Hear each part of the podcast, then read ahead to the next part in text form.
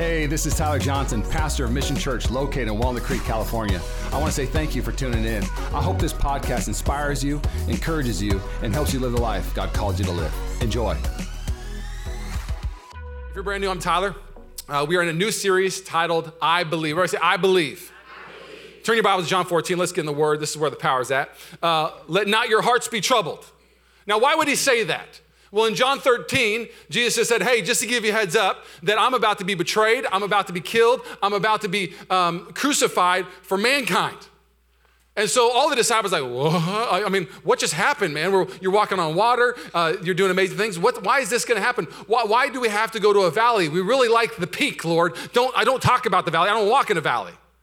But he says, when a valley comes, he says, do not let your hearts be troubled. And can you imagine going to a doctor and a doctor saying, don't be sick?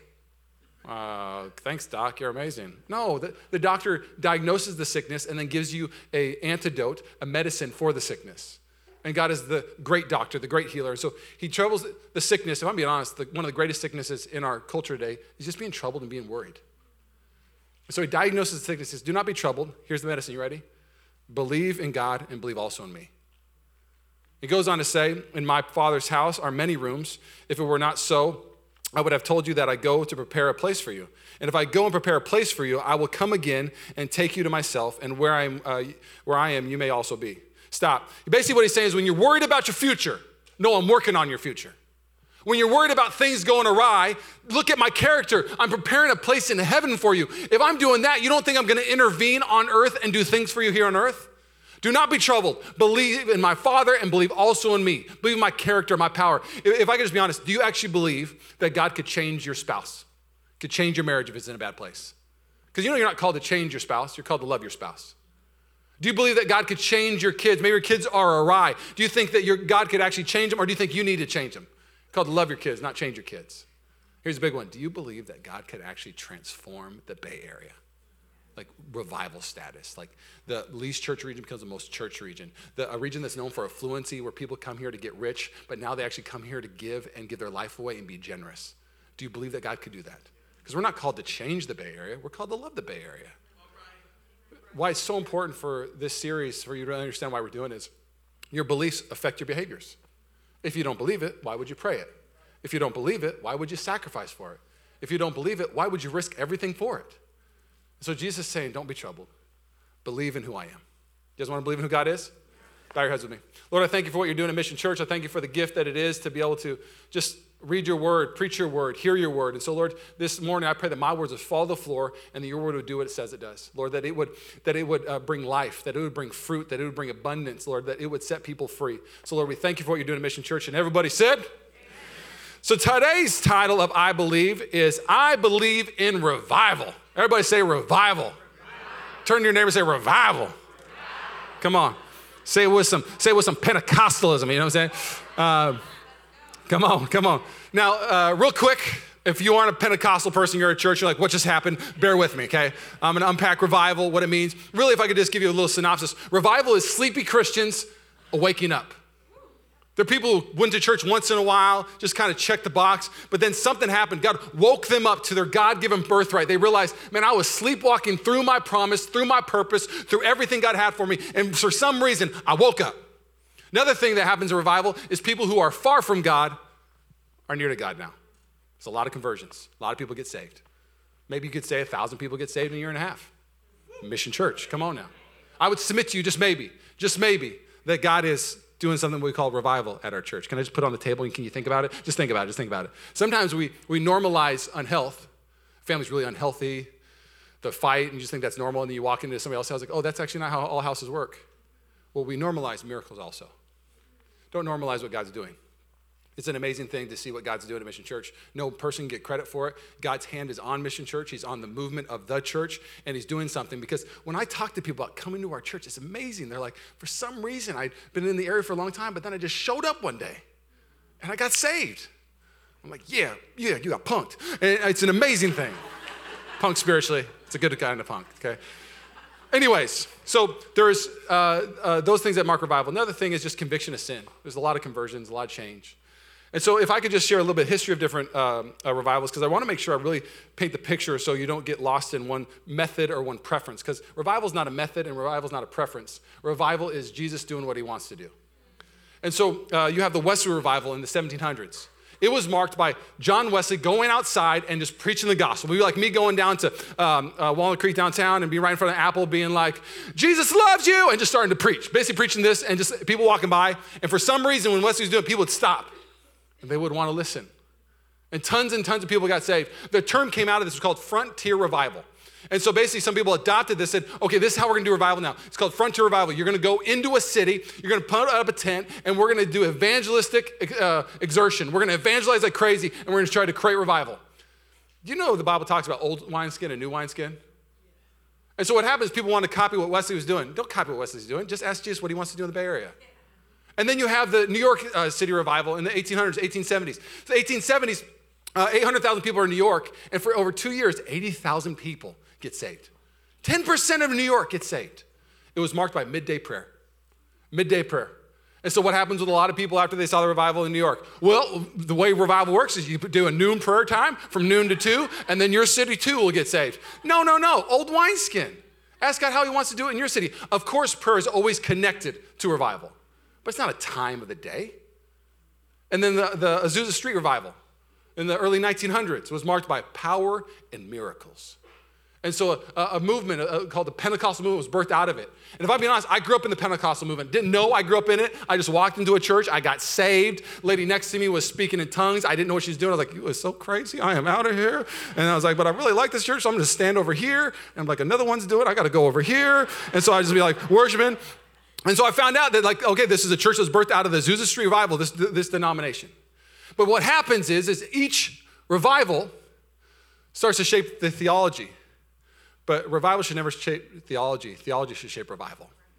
Because what I would see happen in a lot of Pentecostal churches, and I can just speak from my own experience, is that a lot of them actually were obsessed with power and miracles more than they were obsessed with Jesus. We don't chase miracles, we chase Jesus, and miracles follow. But what would happen a lot is that, that they would say, well, I mean, I, I, I know denominations that they would say you weren't even saved till you spoke in tongues. What? A revival shaping your theology. Just because that happened in the revival where people started speaking in tongues, that doesn't mean it's a salvation issue. Your revival shaping your theology. I've been a part of denominations where you couldn't get licensed till you spoke in tongues. Where's that in the Bible? Here at our church, if I'm just being honest, maybe Jesus wants to do it the Azusa Street right here. You'd be like, no, that's too messy for me. Well, go have a revival in a box then. Okay? Good times. Maybe you're like, only way, I've heard this people say, this is how you have revival. You preach the word and then you just shut up. Just let the word do the work, you know? Uh, or the Holy Spirit do the work, the Word and the Holy Spirit. I mean, you can't really, it's a false dichotomy. You can't separate them. And so my, my prayer is that we wouldn't tell God how we want to have revival here, but we would just be ready for it. Be ready to steward it, ready to receive it, ready to celebrate it. Because revival can look a lot of different ways. I mean, Spurgeon even talked about it. One of the ways revival looked in the 1800s in England is that you would walk in a room full of thousands of people and you would hear nothing except this just somebody crying. Revival is marked by awe. I call that the 845 service. They're quiet. They're so quiet. So when I'm preaching, I'm like, oh, you're just in awe of the Spirit right now. You're in awe of God. It's not my preaching, it's revival, okay? Um, but then there's other times revival is, it's just like you walk in in Acts 2, you see this revival, and people are like, are these people drunk? Are they like, what is going on with these people? And Peter's like, they're not drunk, it's midday. This is the Spirit. This, you're witnessing revival. And so when people come into our church sometimes, I love it. Even somebody last service like, man, there was something in the room. Yeah, Jesus. It's the presence of God. Sometimes people come and they're like, man, like you guys worship a little too, a little too intense. Like, am I at the club or am I at church? Both. You're welcome. All right. I, I believe that Jesus is the king of the party. I believe it. And the world tried to steal it, and we're taking it back and saying we're going to redeem the party. The church party is better than anybody else. Come on. Let's proceed. Okay. Uh, turn your Bibles to Acts 11. Let's look at the Bible. So, so what I wanted to do was I wanted our theology to shape our view of revival not our revival to shape our, our theology. So I, I, thought it would be uh, amazing to go. Of course, you, you pick Acts 19, what happened in Ephesus. It's an amazing thing that happened in Ephesus. They turned it upside down. Sin became unprofitable. Acts 2, of course, is when the church birthed 3,000 people. It's an amazing thing. But Acts 11 is a really special chapter. It's when the Gentiles first heard the gospel get preached. It's a Gentile revival. And not only that, it's this amazing moment uh, that uh, we see in the Bible that was the first time they used the word Christians to describe us. And I even love what C.S. Lewis said about, um, Uh, about the purpose of the church. He said, The church exists for nothing else but to draw men into Christ, to make them little Christ. If they are not doing that, all the cathedrals, clergy, missions, sermons, even the Bible itself are simply a waste of time. God became man for no other purpose. And so, if, if people don't recognize you as little Christ, as a Christian, not because you tell them, it's such a flippant word. Oh, I'm a Christian. It means nothing. It's going to mean something in the Bay Area when we see revival. So, Acts 11, turn your Bibles there. Here we go. Now, those who had been scattered by the persecution that broke out when Stephen was killed traveled as far as Phoenicia, Cyprus, and Antioch, spreading the word only among Jews. Some of them, however, men from Cyprus and Cyrene, went to Antioch and began to speak to Greeks, also telling them the good news about the Lord Jesus. Stop. Every revival, you'll see this theologically. The word of God is preached.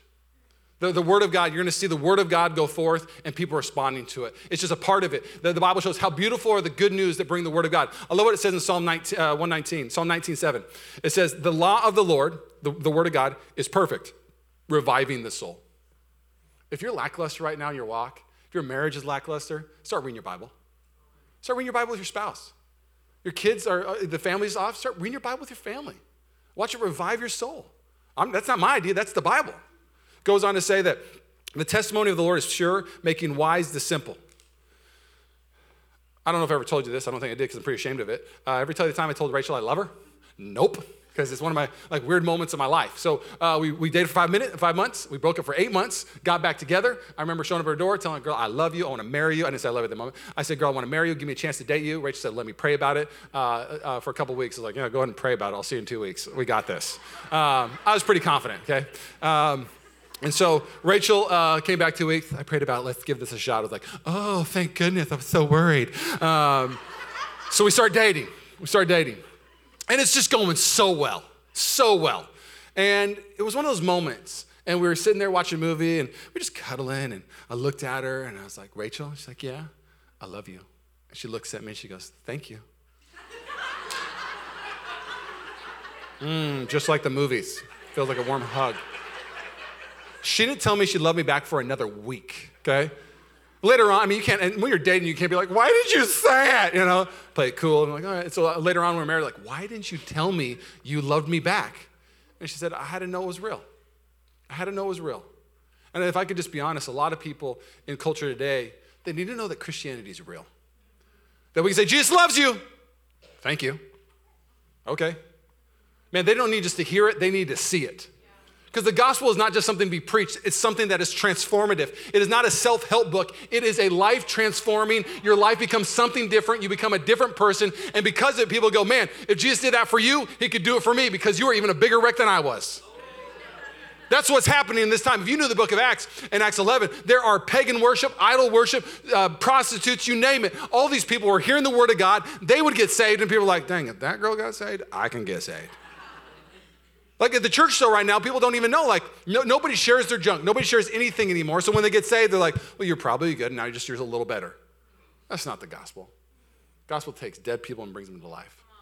It takes broken people that were unmade by this world and they get remade by the power of God. Let's keep going. So that's one of the things that uh, we'll mark it.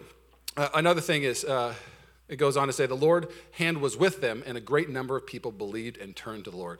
It says the, the, that God's hand was on the church. It was on the movement of this thing.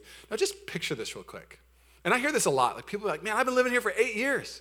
And I didn't go for church for five years. And for some reason, I just started walking to Mission Church. And I walked in, I didn't even know I was here at Mission Church. And I started worshiping, and I started crying, and I got saved. Can I tell you what you had? The hand of God was on your back. for some reason, for some reason, this season, God decided to call you home. For some reason, he said there's a new lampstand in the East Bay called Mission Church, and you're gonna go hear the gospel message. This is what happens when the hand of God is on the church. One of my favorite pastors, Timothy Keller, he was in Virginia for nine years. Didn't see any conversions really. Didn't see a lot of people come to the Lord. A few hundred people. He goes to New York, plants Redeemer Presbyterian, becomes 10,000, 1,000 people in about a year and a half. Same guy, same gifted communicator. Here's the difference the hand of God was on Redeemer Pres. So if you could just hear me real quick. If you want to see the things of God revive your life, you cannot manufacture it. You just say, God, can I have your hand? Can you lift what I can't lift? Can you move what I can't move?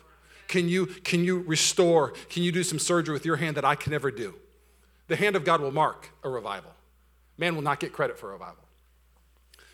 News on this reached the church in Jerusalem. News of this reached the church in Jerusalem. That's where I want to really stick today.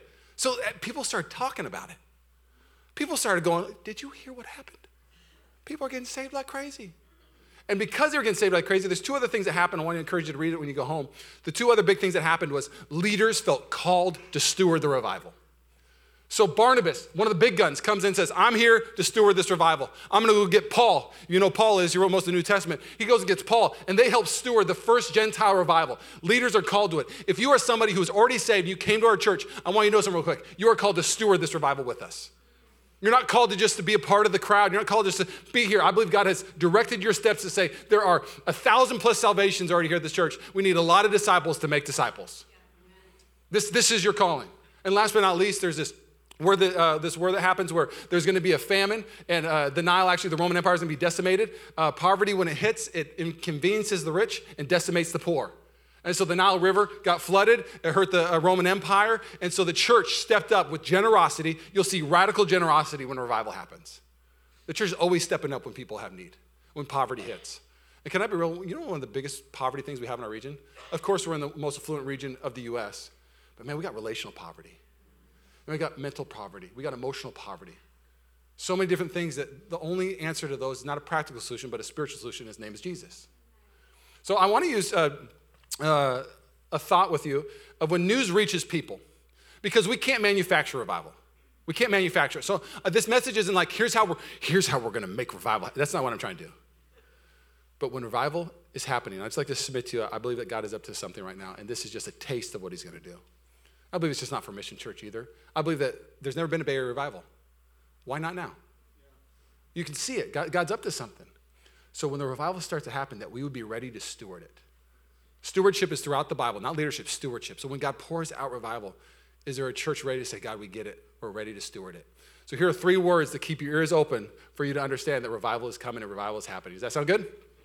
One of the words in revival is simply this revival brings change. So you're going to hear language like this You've changed. You ever, you ever get saved and somebody's like, man, you just got stuck up. You are so changed. You stuck up. No, I'm not stuck up. I'm unstuck, actually. And I've moved on. I was in bondage around a mountain, and now I'm moving on. I've changed.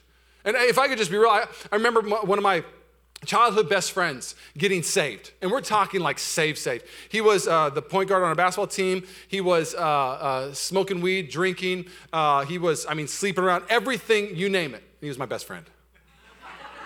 my best friend.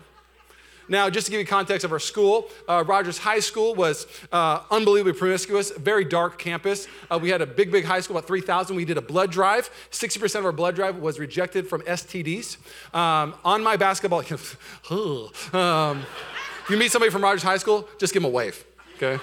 Don't even give them a dab, like, hey, get out of here. Um, so me and my basketball team, there was 12 people, and me and the Mormon kid were the only virgins on the basketball team. That's it. He couldn't leave the house after three o'clock. I just was dating a good girl. It wasn't by choice, but I was the last one, okay? Um, so 10, uh, and so it was just very common to sleep around. And so Drew goes to this basically tent revival thing, a guy traveling around preaching the name of Jesus. He gets invited to it and gets saved, saved. I mean, like balling his head off, comes to school the next day with a Bible in his hand. And I'm like, what, bro, what are you doing? Put that away. He might as well have like, like, like, like, some, like something indecent on him. I was like, bro, people can't see you carrying that. He's like, bro, I got saved. They gave me a Bible at it. Like, no, but put it in your backpack. He's like, no, like, he's like, he's like, it's, amazing. I was like, oh my gosh. Like, I remember I was the sleepy Christian. I'd been saved, but I was asleep. Go to church once in a while. Worship was boring to me. I love my Tupac. I didn't love my jars of clay. This was my season of life, okay? You know, if you know, you know, okay? And so I remember when Drew decided to break up with his girlfriend. It was about four months in, and he knew that she wasn't the one. He was sleeping around, and he felt like he needed to end it. And so change started to happen. And, and Dr. Henry Cloud in Necessary Endings unpacks it so better, that, so, so, just so well, just, it's just eloquent the way he says it. But basically, what he says is for you to say hello to new beginnings, you need to say goodbye to past things. So Drew was basically saying, goodbye to lust, yes to purity. Goodbye to me living for myself, and hello to me living for the King of Kings and the Lord of Lords. It says this that was happening in, in the early church. The early church was strikingly different from the culture around it in, in, uh, in, uh, in every way. The pagan society was stingy with its money and promiscuous with its body. A pagan gave nobody their money and practically everybody their body. And the Christians came along and gave practically nobody their body, and they gave practically everybody their money. And so you, you look at this moment and you're like, how does this birth? What does this look like? John 17, 19, put it on the screen. It's this amazing moment. It's when Jesus comes on the scene. He's praying for the church. He's talking about the church. And the church is not a building, it's you and I. So he's talking about us. And he says, I've sanctified myself for my bride. And it goes on to say very simply, to may, you, uh, to may be truly sanctified. Well, let's read that again. Uh, me not know how read. Uh, for for to he, to him, oh, them. For them I sanctify myself, that they too may be truly sanctified. You read that, and you're like, okay, sanctify, sanctify. Let me just, let me take out the, the big Christian word sanctification, vivification, mortification, transforming, the renewing, all that kind of stuff. Sanctified in this context, this is what Jesus is saying. I set myself apart for the bride of Christ, uh, for the bride, the church. Jesus said, I'm setting my, my purpose, why I'm here, I'm setting myself apart to be sanctified for you so that you may set yourself apart to be sanctified for me. So, so, so, so what does that look like? Thank you, thank you. So what does that look like? Let's, let's use a simple picture. The picture God gives of who he is is living water. So water flowing, water satisfying, water cleans, water refreshes. So he says to the woman at the well, John 4, I might use this next week, so whatever. Uh, but, um, but he basically talks about living water. And the church, we're not the water, we're the pipe. We're the vehicle God chooses to flow through. We're designed for living water to flow through our life. Not to get to our life, but to flow through our life. And so, what happens a lot, and that's why we're even fasting, is have you ever seen a clogged pipe? When it doesn't do what it's intended to do, it just throws everything off. You ever had a clogged toilet? You ever had a clogged sink? What happens is things that should be moving stop moving and it starts going backwards instead of forwards. And some of you this last season, you've been going backwards because you aren't actually living the life you were called to live. Everything's clogged up. Everything's taken over by the world. Everything's consumed by the world. And Jesus comes along and says, I want you to sanctify your life to be a vessel for me to come to you and through you. Because that's what I did for you. He died on the cross so we could say yes to that privilege. This is a sign of revival, change. It's going to change you. Why, why does change happen? Here's why. Because the Holy Spirit shows up and the Holy Spirit brings conviction. It just, it changes things in you. Things that I'd watch Drew not feel bad about at all. And I'm just being honest. I would have never, ever, ever, ever trusted him with my girlfriend. He was that bad of a dude. And then he be, becomes this Christian. And now I'm the God, I'm, we're the godparents of his kids. He's a pastor in a church in Florida. He'll be preaching here in March. And now he's like the most integrous person ever. How does that happen? Revival. He gets changed. And if I could just submit to you real quick, don't be afraid of the change. Don't be afraid of the conviction. Don't ignore the conviction. Allow it to do what it's supposed to do in your life. And what happens a lot too, though, is we, we kind of we get judgmental with people's convictions and we get freaked out by their convictions. And so for Drew, when he was having his convictions, people were freaked out by it. They thought it was weird. So I waited till I was married. Rachel and I, 29, both waited for each other. It is possible. Can I get an amen for that? Come on now. That's an amazing thing. It's an amazing thing. It's an amazing thing. I can't take complete credit. I tried, and then I said, okay, never mind, Lord, I'll, I'll, I'll be pure. Um, this is being real. High school was not dialed in, but the Lord protected me. And then I just said, okay, Lord, I, I declare uh, I'm going to wait for my wife. I actually said I wasn't going to kiss until I got married. I was like decent looking, I thought. So I thought I'd get married like 21. 10 years later, I met Rachel. I didn't kiss for 10 years.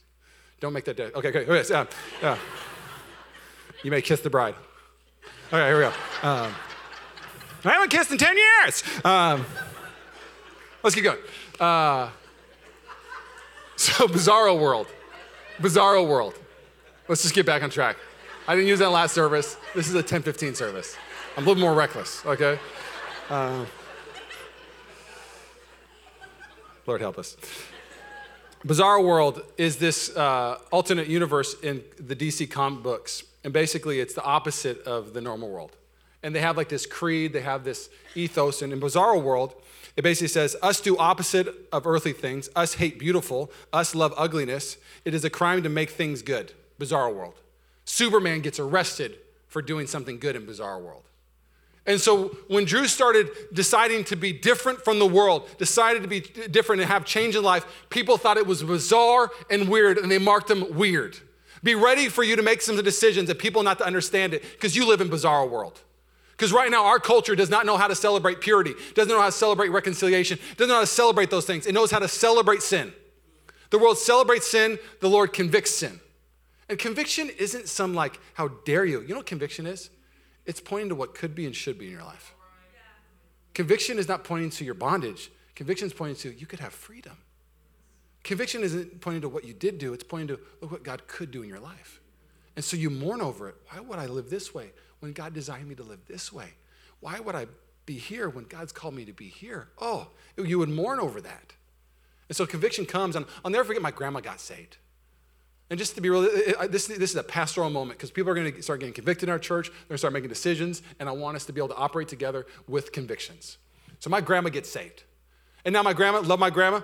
My grandma uh, was a hoarder. She would just uh, uh, like basically like um, buy like 50 pans. If she liked pans, she started like collecting pans. Well, there was one great thing because she hoarded. She collected Star Wars memorabilia.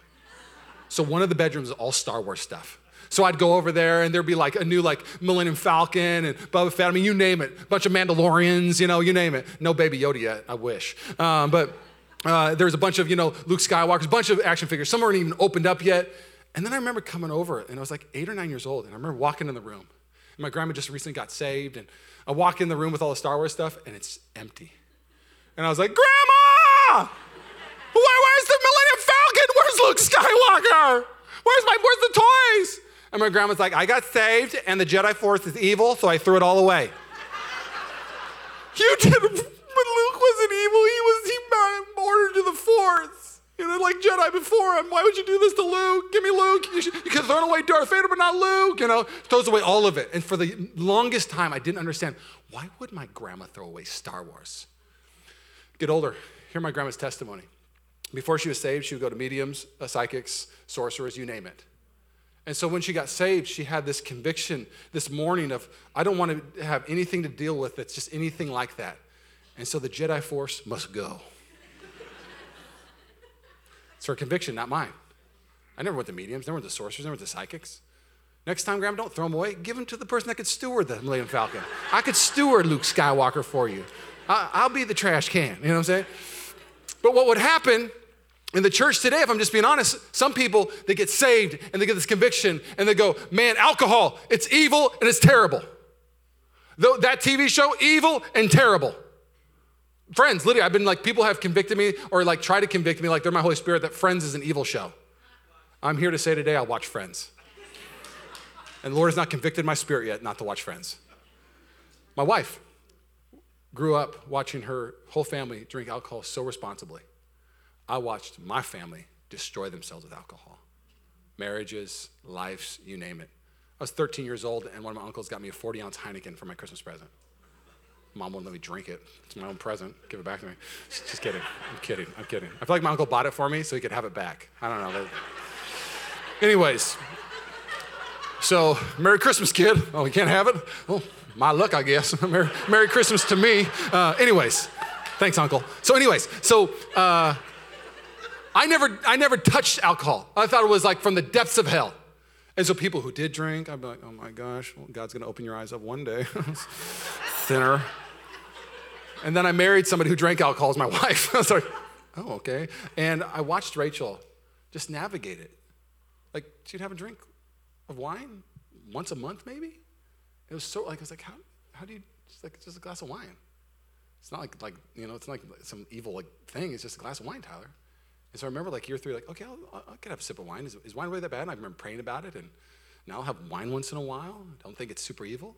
If you start getting drunk, I'll talk to you. Bible says being drunk is bad. It's terrible. You start going to the club and sleeping around, I'm gonna talk to you. But when people have their own convictions, if somebody needs to get rid of alcohol in Star Wars, just let them get rid of alcohol in Star Wars. Just make sure they give you the wine and give me the Star Wars, okay? you know what I'm saying? It's a nice 2013 cab. Here you go.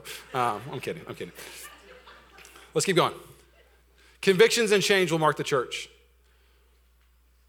Another thing that will mark the church is community. Community will mark the church. And so, what, I mean by community is you'll see this people, when they come to church, they're not looking for a friendly church, they're looking for friends. They're literally looking for a relationship. And so, what happens when the church comes in, if I could just be real, is we do. We live in a society that doesn't know how to do relationships correctly because the society did not create relationships, God created relationships. And so, when you do actually relationships the way God called you to do it, with His breath on it, He says He knits relationships together, that God actually knits friendships together. Have you ever met somebody like, for some reason, I like that person? I feel like that's God even speaking to your spirit, like that person is somebody that I'm knitting. Now, if they don't speak to that person to be your friend, just leave them alone. Okay? Go, go find somebody else. But, but what happens a lot in the church is that the Lord literally knits people together, friendships together. And so what happened in, in the revival in Acts 11, Acts 2, you name it, a whole a big block of Acts 2 is committed to the community of God. It says they devoted themselves to relationship. Community revival could look like a church that's a year and a half old and have over 450 people in small groups. community is, is something that God values because the Trinity is community. And so, so my prayer today is that if you are not in community right now, you're missing out on one of the greatest fruits of revival. And one of the things I love hearing about our church is, man, there's just so much community there. I didn't have any relationship, and now I have relationship. One, of my, one of my favorite things about uh, Acts 11 is if you do the study of where they were at and what was happening, there was 18 different classes and races. And what would happen is they would get in a lot of fights. And because they were getting a lot of fights, Rome decided to build walls to stop them from fighting. So you actually excavate, you look at this, there was literally walls that would, would literally separate people. The gospel comes in. Practical way to figure out how to stop fighting, just build some walls. Spiritual solution, gospel comes in. These people are tearing down walls so they can worship together. When the gospel is preached, when revival happens, walls get torn down that you never thought could be torn down. Republicans and Democrats worship together. Can I get an amen? Fox News is next to MSNBC and they love the Lord. Come on now. Because the practical thing is, if you believe that, get out. If I believe that, get out. But the biblical thing is, uh, if I could just put it this way, it, it is devastating to see how divided the church is at times. Let's stop talking about people and start talking to people. That, that's what was happening in revival. There are people at our church. I have no idea. This is just uh, how many people go to church. There's probably a few people at our church that are mad at me or frustrated with me. Not because of anything I said to them, but because of something they heard secondhand from somebody else. It's so sad to me that there's division in the church, not because of anything that happened relationally, but because, to be honest, when revival is there, reconciliation's there. When the enemy's there, division is there. Man, I want a, a church that reconciles. I want a church that talks to each other, not about each other. Does that sound good? I'm gonna invite the worship team to come up. We're gonna finish with this last point. Revival brings ridiculous generosity, ridiculous generosity. So you look at this Acts 2, Acts 11, Acts 19, even Mark, uh, in the book of Mark, Mark 14, this woman gets revived. Her, her life is revived. Like she goes from death to life. She goes from broken, used, to being somebody of value, and she takes her most valuable thing, and it's this perfume, and she pours it over Jesus' feet. It's this ridiculous generosity, and people who have not been revived question the generosity. Because revived people will never understand why you're being so generous with your time and resources. People who aren't revived are to be like, What are you doing? Again, because the world is to give their body to everybody, but their finances to nobody. But the church, when it came to life, it gave their body to nobody. Chastity was a big thing, but their money to almost everybody. They became financially promiscuous, if I could put it that way. They started just pouring out their finances to take care of things. Acts 6, there is not a goods problem, there's a distribution problem. So many goods that Peter has to figure out a new way to program the church so the, the provision of God can get to the people. Man, I want a distribution problem at Mission Church, not a goods problem Mission Church. Amen? Because the, the, the goods problem and the distribution problem is this. Man, we want more people serving at our church. Be generous with your time. I believe that when you get revived, you just want to start serving your church. I'll, never forget, even when I first started going to church, I, I, God was reviving my life. I was stingy with my money at the time. And I remember the first time I gave to church. God started moving my heart. I loved the house. My life was transformed in the house, and they needed to actually uh, restore the, the roof. And so I gave $100 of my $1,000 I was making when I was going uh, to school at the time. It's not a lot, but to me, I felt like a billion dollars. And I felt really good about myself. I was like a vision giver. Like, oh, okay, if I know where it's going to go, I'll give you some money. So I gave the $100 to the roof, and I felt really good about myself. I was like, you're welcome. You're welcome, PL Foursquare. Call me if you need anything else. I'll be around. You know what I'm saying? Sure, the roof cost 85 grand, but I did it. You're welcome. And then, and then I got mad at the church for a season, and I became a need giver. And a need giver is this church isn't taking care of any of the poor people in the world. You're not getting, you just got a new screen. I'm done giving you my money. I'm going to give my money to things outside the church because I'm going to take care of needs because the church, whatever, it's got enough money. And my spirit got toxic to an extent because you know what that is? It's just control. It's judgmental. It's not the spirit of God. Whenever we're trying to control, even when you look at like when the woman pours out the, uh, the perfume, the only one that has a bad spirit towards money is Judas, who betrays God for money and is stealing money. So whenever you see generosity, you don't respond well, you gotta check your spirit. And so I started having a bad spirit, started getting toxic because I wanted to be the boss. I was sitting in the judgment seat, and God never called me to sit in the judgment seat. He called me to be a servant of the kingdom. And so then I became a generous, obedient giver. It was the greatest thing that could ever happen to my soul. I just love giving.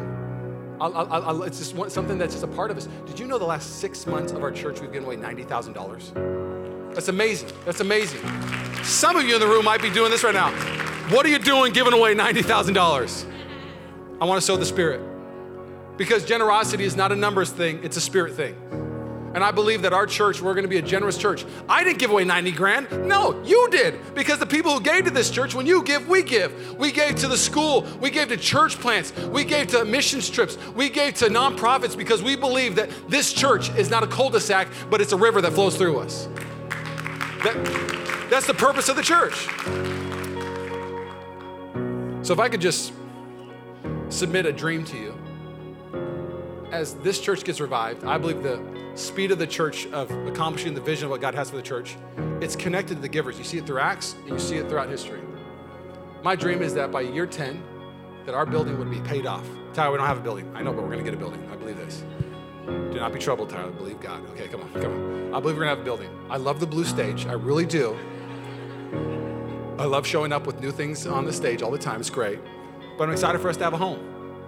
Not a place just to meet on Sundays, but a place to actually reach the city, to be a lighthouse on the hill. And my dream is that we pay our church off in 10 years. And of course, we give gifts throughout those 10 years, and we give those 10 years. But by year 10, we've paid off the house. And what do you do for that next 20 years? You go build new houses for people to get saved in. You go build orphanages. You drop checks into people's laps that they've been praying for. And they said, Man, we've always wanted an orphanage. How in the world did a church like this drop a million dollars in our lap? Because we've learned that spirit, uh, the spirit of generosity is in our house. There's people in our house that gave, and now we get to give. Don't give to get the credit. Can I just tell you real quick? Don't give to get the credit. Let Jesus get all the credit. And the church is his vehicle where he gets all the credit. The church is the vehicle where he gets all the credit. There's no other name on it.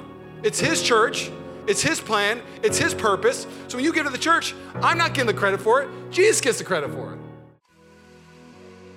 Thanks again for listening to the Mission Church podcast. If you enjoyed it, make sure you subscribe so you can keep up on our weekly sermons.